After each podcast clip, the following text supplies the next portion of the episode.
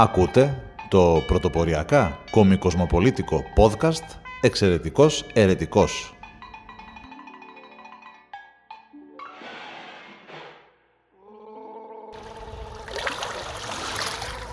Από το Καραμπουρνάκι Θεσσαλονίκης για κάθε μπαρμπουνάκι Ιωνίου, Αιγαίου, Πασών, Πελάγων, Λιμνών, Ποταμών και Ωκεανών.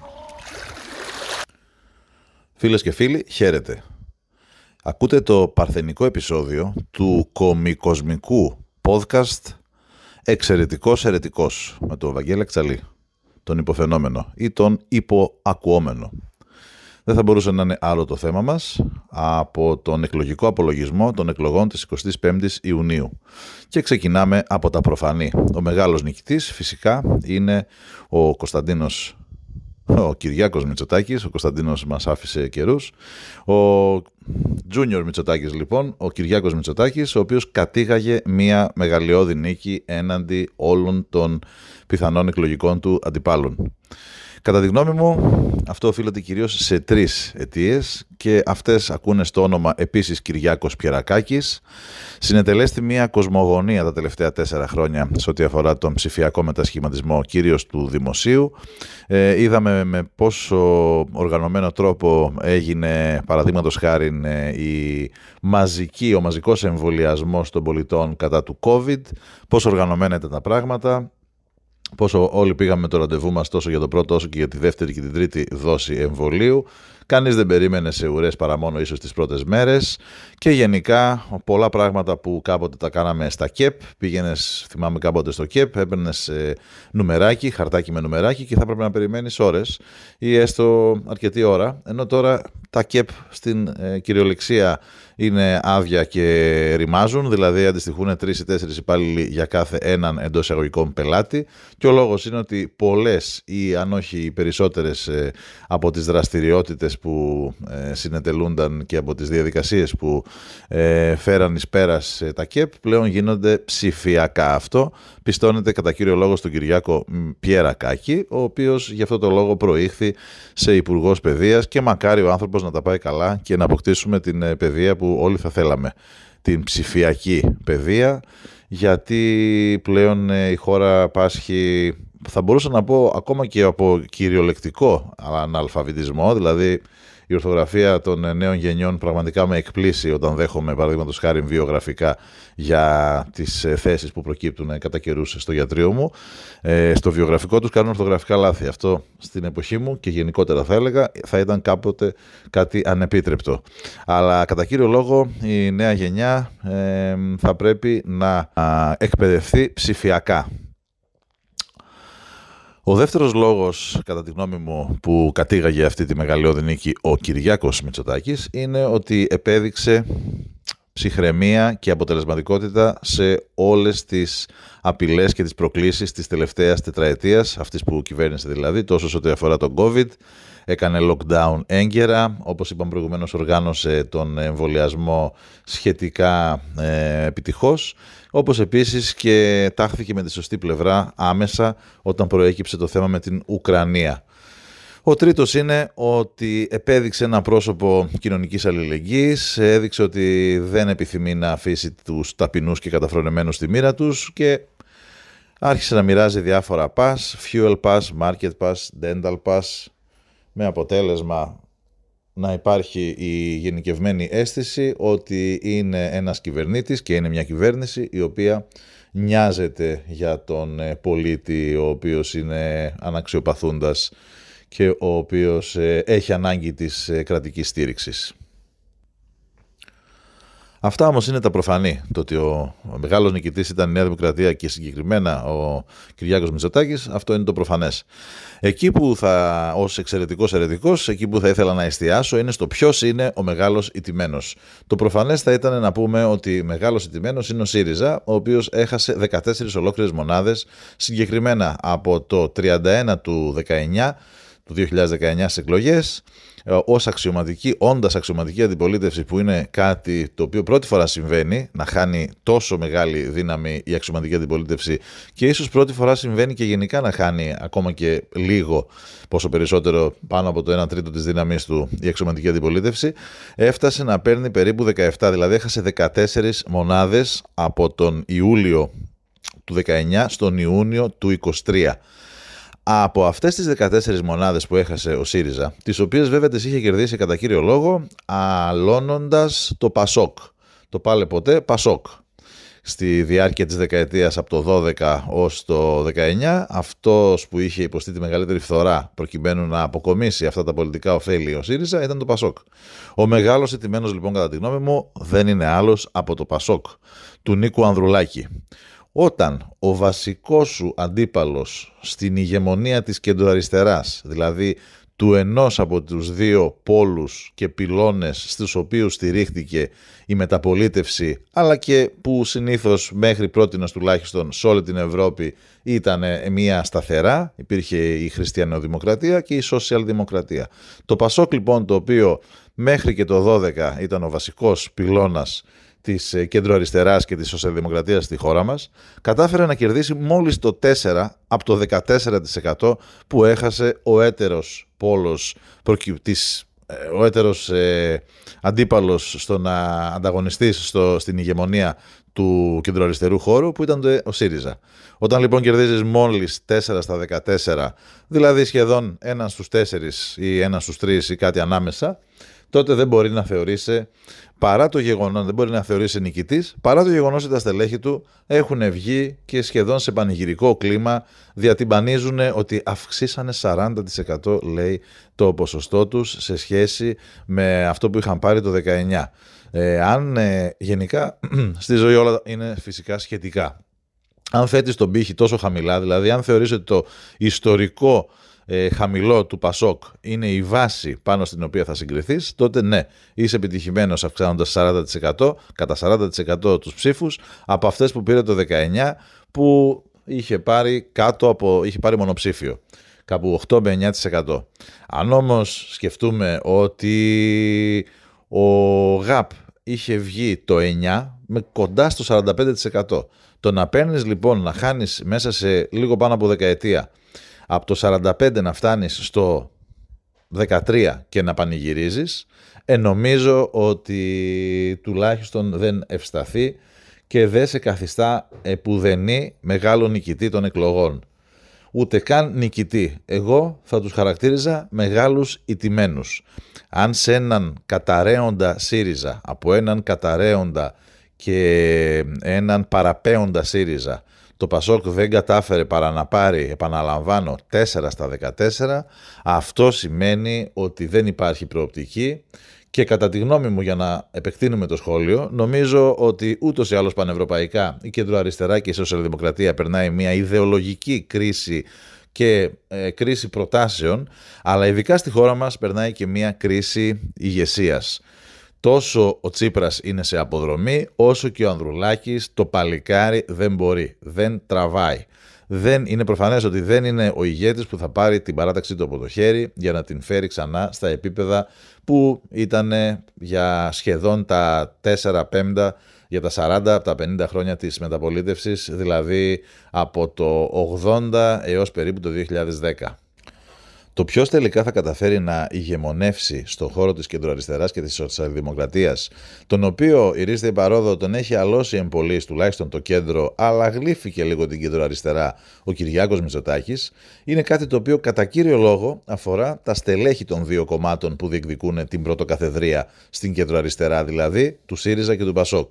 Ε, δεν είναι κάτι το οποίο αφορά την ελληνική κοινωνία τουλάχιστον ε, σε μεγάλο βαθμό. Εξάλλου αν αθροίσουμε τα ποσοστά των δύο κομμάτων το 17 και το 13 μας βγάζει κάτω από 30 που αφορά στην κυριολεξία και αυτή είναι ψηφοφόροι, δεν είναι στελέχη και είναι ψηφοφόροι οι οποίοι ε, πήγανε και με μια ελαφρώς χαλαρή διάθεση στις δεύτερες εκλογές γιατί ξέρανε ότι δεν διακυβευόταν η κυβέρνηση της χώρας. Ξέραμε ότι η Νέα Δημοκρατία θα είναι ο μεγάλος νικητής μετά τον double score που έκανε στις εκλογές του Μαΐου.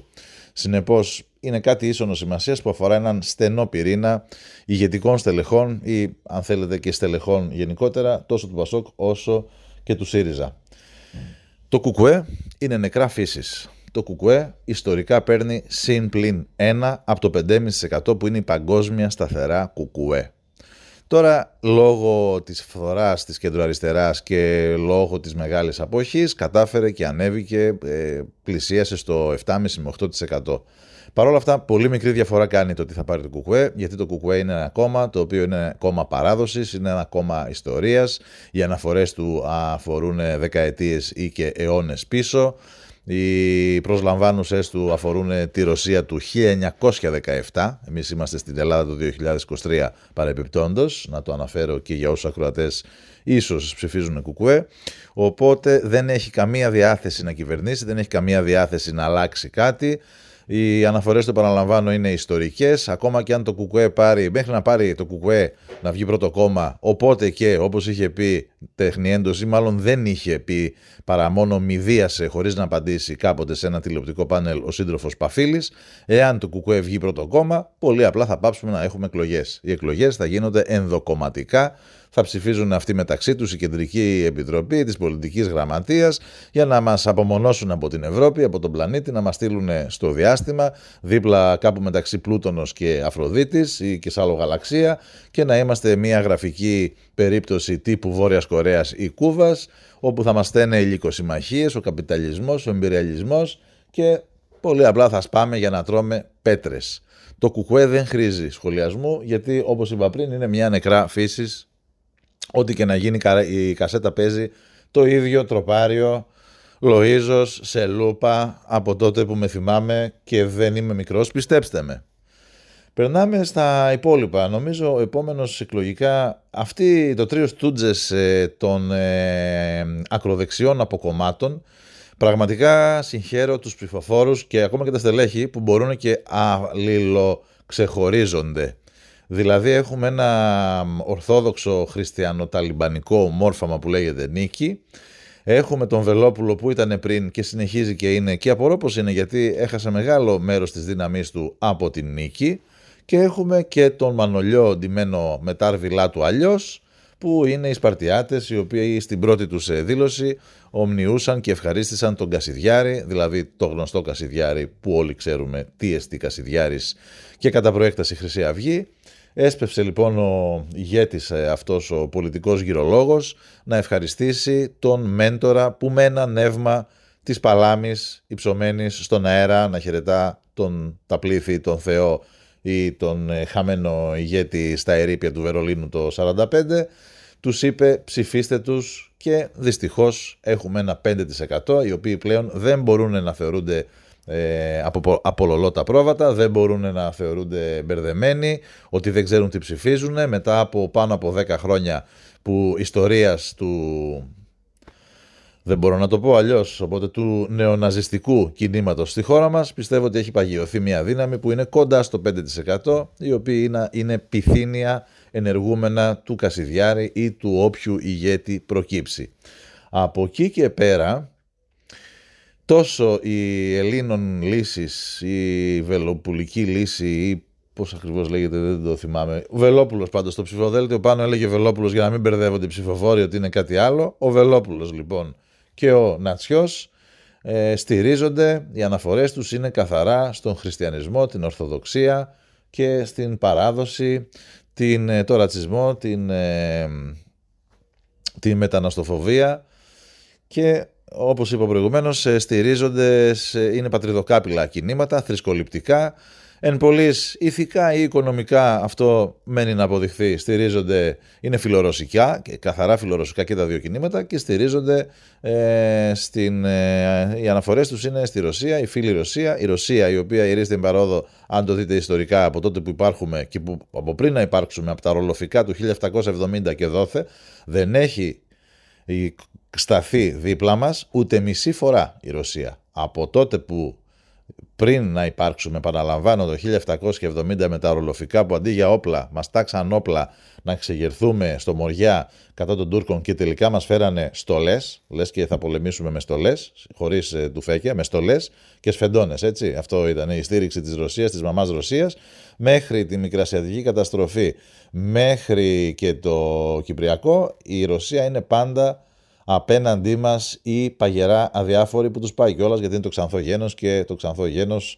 όταν ε, μέχρι να πιει είναι αδιάφορο παντελώς, ακόμα και για τους ίδιους, και όταν πίνει γίνεται ενδιαφέρον, αλλά μόνο από άλλη άποψη, εν πάση περιπτώσει. Όταν πίνουν οι Ρώσοι γίνονται ενδιαφέροντες και ενδιαφέρουσες.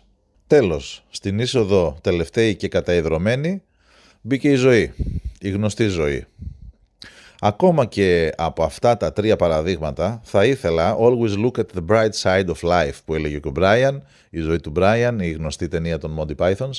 Οπότε μπορούμε να αντλήσουμε θετικά συμπεράσματα από οποιονδήποτε. Δηλαδή, Ξεκινώντας από τη Νέα Δημοκρατία, έχει κοινά στοιχεία η καμπάνια της Νέας Δημοκρατίας, αρκετά κοινά στοιχεία με την καμπάνια της ε, μουρλής ζωής, επιτρέψτε μου να το πω έτσι, διότι η τύπησα είναι αλλού είναι επίσης ε, από άλλο φεγγάρι, από άλλο πλανήτη. Το επαχθές, επονίδιστο και ιδεχθές και ιδιοπαθές και δεν ξέρω τι χρέος που με έναν νόμο σε ένα άρθρο θα τα αλλάξουμε όλα. Η ζωή λοιπόν έχει προσλαμβάνουσες και οι αναφορές της είναι περίπου 10 χρόνια πίσω. Είναι πίσω στο 2013, τότε που με έναν νόμο σε ένα άρθρο θα τα καταργούσαμε όλα και θα κυλιόμασταν ευτυχισμένοι σε λιβάδια ευτυχίας, σοσιαλισμού, δεν θα δούλευε κανείς και θα, τα λεφτόδεντρα θα ανθίζανε και θα ήμασταν όλοι, επαναλαμβάνω, χαρούμενοι ε, σε ένα ατέρμονο Woodstock όπου δεν δίνεις λογαριασμό, δεν παίρνεις λογαριασμό και όλα καλά με έναν νόμο σε ένα άρθρο. Το παράδειγμα της ζωής έχει η προπαγάνδα μάλλον προεκλογικά, η καμπάνια της ζωής έχει κοινά με την καμπάνια του Κούλι. Ποιο είναι αυτό; Αυτοί οι δύο είχαν θετική ατζέντα. Είχαν ο Κυριάκος ως κυβερνόσα παράταξη και ως ε, προσβλέπουσα να ξανακυβερνήσει, φυσικά έπρεπε να κατεβάσει και ένα πλαίσιο κυβερνησιμότητας, δηλαδή να έχει προτάσεις οι οποίες να είναι εφικτές, ανεξαρτήτως αν τελικά θα τις εφαρμόσει όλες, που εμπολής τις εφαρμόζει, αλλά φυσικά δεν είναι και στο 100% των προεκλογικών του δεσμεύσεων η πρακτική που τελικά εφαρμόζει ως κυβερνών κόμμα. Η ζωή λοιπόν από εκεί που έλεγε ακριβώς τα ίδια, δηλαδή τίποτα, το 19, θυμωμένη, συνοφριωμένη, σμιχτοφρίδα και με τη γροθιά υψωμένη και πήρε 1,5% ή και λιγότερο, λέγοντας ακριβώς τα ίδια τώρα, τέσσερα χρόνια αργότερα, δηλαδή τίποτα, για τη μαρμίτα, για την ουσία, ουδέν. Ε, με διαφορετική όμως, ε, με διαφορετικό εντελώς περιτύλιγμα, με καρδούλες, με χαμόγελα, με αγάπη μόνο και με όλο αυτό το, το θετικό κλίμα κατάφερε να διπλασιάσει τα ποσοστά και από το 1,5 να πάει στο 3 και τελικά τελευταία και καταϊδρωμένη να μπει στη Βουλή την οποία θα την κάνει ροντέο. Οπότε αν συνδυάσουμε και τους, ε, τους Σπαρταριστούς και όλους τους υπόλοιπους ε, του ζωικού βασιλείου που κατάφεραν και εισήλθαν στη Βουλή, τουλάχιστον δεν θα βαρεθούμε. Θα έχουμε μια, ένα κράμα ροντέο, τσίρκου, και δεν ξέρω εγώ τι άλλο στη, στο κοινοβούλιο τα επόμενα κατά πάσα πιθανότητα τέσσερα χρόνια γιατί δεν νομίζω να χάσει πάνω από 7 βουλευτές η Νέα Δημοκρατία για να προκηρυχθούν, πιο, για να προκηρυχθούν πρόορες εκλογές. Υιοθέτησε λοιπόν αυτή την ατζέντα με τις καρδούλες και τα φυλάκια, μας φλόμεσες στο χαμόγελο που, τι να πεις, όλοι όταν χαμογελάνε είναι λίγο πιο όμορφοι. Ε, στη ζωή ισχύει λίγο λιγότερο αυτό αλλά εν πάση περιπτώσει κατάφερε το, εφικτό, το, το, το ευκταίο για αυτήν, το έκανε το ευκταίο εφικτό και κατάφερε να εισέλθει στη Βουλή.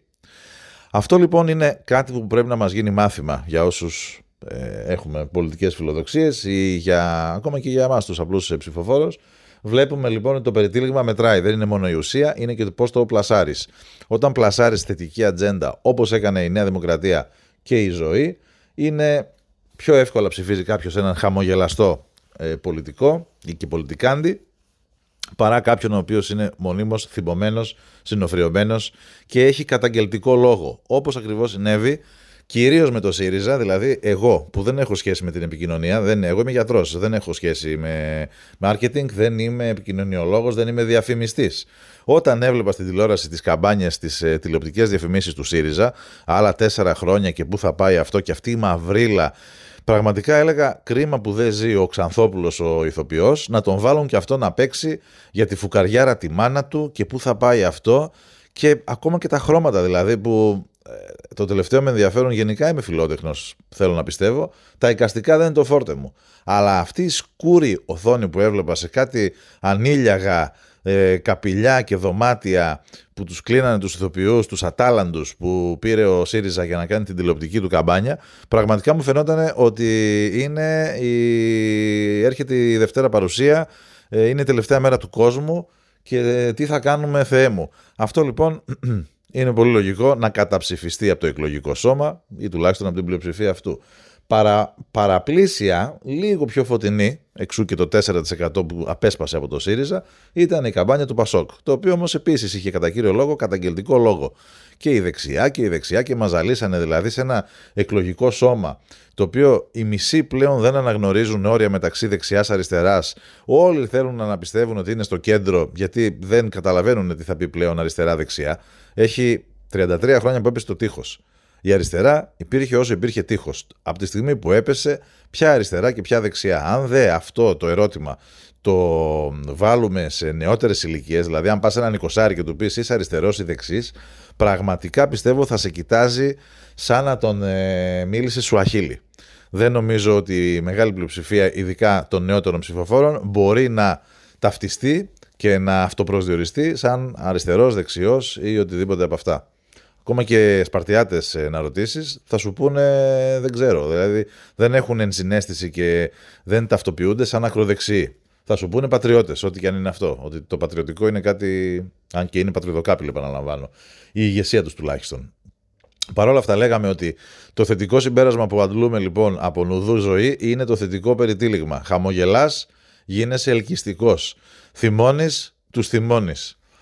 Αυτό Απ' την ανάποδη είναι για το Πασόκ και τον ε, ΣΥΡΙΖΑ ότι ήταν θυμωμένοι και τους γύρισε την πλάτη το εκλογικό κοινό ενώ κάτι παρήγορο που βλέπω εγώ τουλάχιστον ακόμα και από την ε, εισδοχή της νίκης και των σπαρταριστών στη Βουλή είναι ότι τα social δεν είναι το παν, η τηλεόραση δεν είναι το παν, δηλαδή μιλάμε για δύο κόμματα. Εγώ που ήμουνα, έτυχε να είμαι υποψήφιος βουλευτής με την ε, δημιουργία, με την εθνική δημιουργία, Πραγματικά, τελευταία μέρα πριν από τις πρώτες εκλογές, τελευταία, τη μέρα των εκλογών ανήμερα, άκουσα το όνομα Νίκη. Το οποίο τελικά παραλίγο να μπει από την πρώτη Κυριακή στη Βουλή. Γιατί συνέβη αυτό, Γιατί τόσο η Νίκη όσο και οι Σπαρταριστοί υιοθέτησαν παραδοσιακούς τρόπους επικοινωνίας. Η μεν Νίκη στηρίχθηκε στην εκκλησία, στο μιλητό, στο word of mouth. Οι ιδέε Σπαρταριστές, Σπαρταριστοί, στηρίχθηκαν κατά κύριο λόγο στα παλιά, υποθέτω γιατί απέχω παρασάγκας ιδεολογικά ή και κοινωνικά από αυτό το χώρο, στηρίχθηκαν υποθέτω κατά κύριο λόγο στα παλιά δίκτυα της χρυσής αυγής. Πάλι δηλαδή στο μιλητό, πάλι στο word of mouth, από στόμα σε στόμα, να μαθευτούμε. Αυτό κατά τη γνώμη μου είναι μια νίκη, ιδεολογικά είναι ήττα για τη χώρα και πολιτικά επίσης, μας πάει πίσω. Όμως από πλευράς επικοινωνίας είναι ελαφρώς παρήγορο, παρήγορο το γεγονός ότι δεν είναι το παν τα μέσα μαζικής επικοινωνίας, δεν είναι το παν τα social, το YouTube, το TikTok και όλα αυτά. Υπάρχει ακόμα μια νότα και μια δόση παράδοσης, ακόμα ο κόσμος για την ενημέρωσή του και για την, ε, και για την προπαγάνδα αν θέλετε στηρίζεται στο, ε, στο στόμα, στο από στόμα σε στόμα και αυτό το βρίσκω ελαφρώς παραδοσιακό και νοσταλγικό.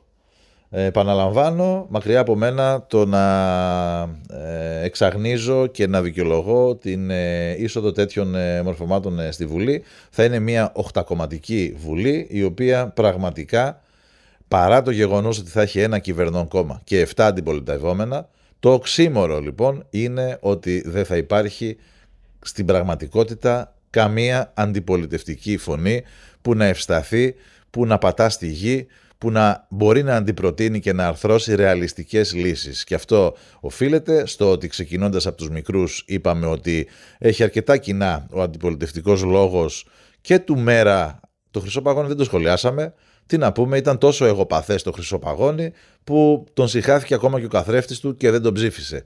Δηλαδή τέτοια εγωπάθεια και τέτοιος ναρκισισμός δεν τον άντεξε ούτε ο ίδιος ο ψηφοφόρος του, ο οποίος ουσιαστικά πρόκειται για ένα καθαρά πρόσωπο παγιές κόμμα, ή επρόκειτο, δεν ξέρω αν θα διαλυθούν, υποθέτω όχι, αλλά αν δεις ε, τα στελέχη που πλαισίωναν το χρυσό παγόνι, καταλαβαίνεις ότι ποιος Κρήτον και ποιος Κλέον και ποιος...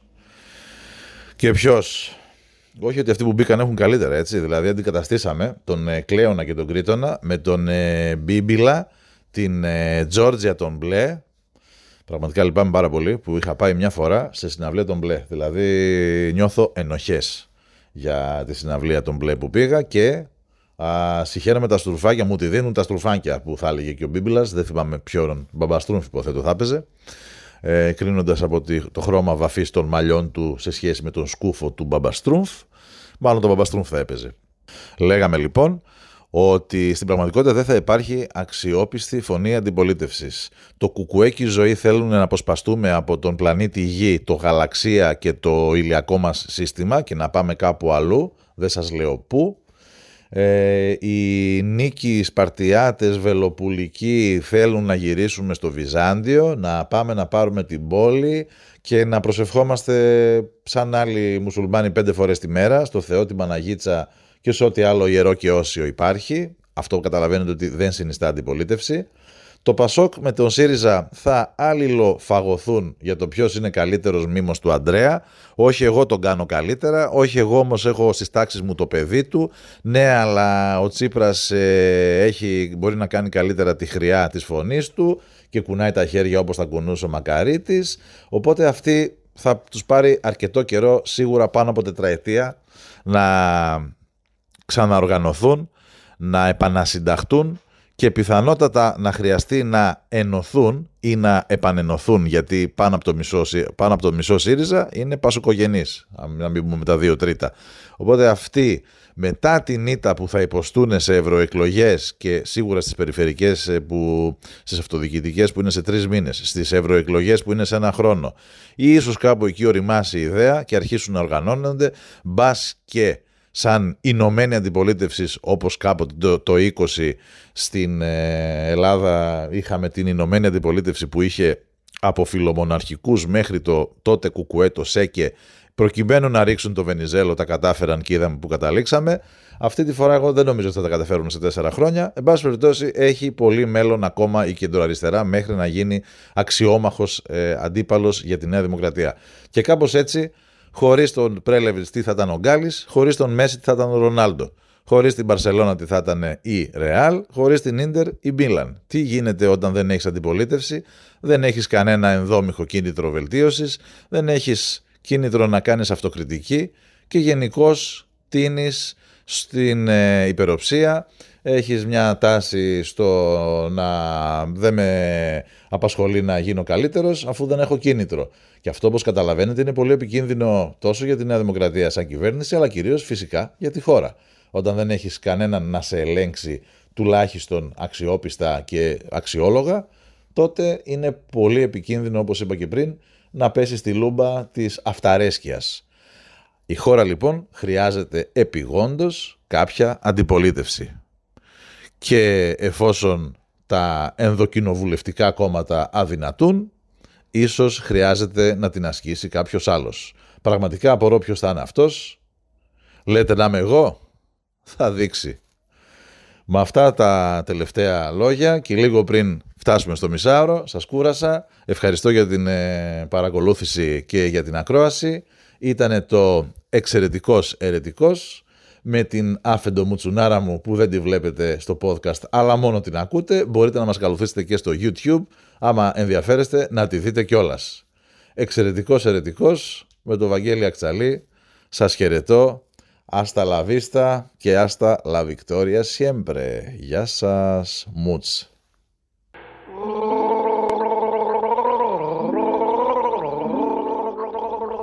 Ήταν το podcast «Εξαιρετικός Ερετικός»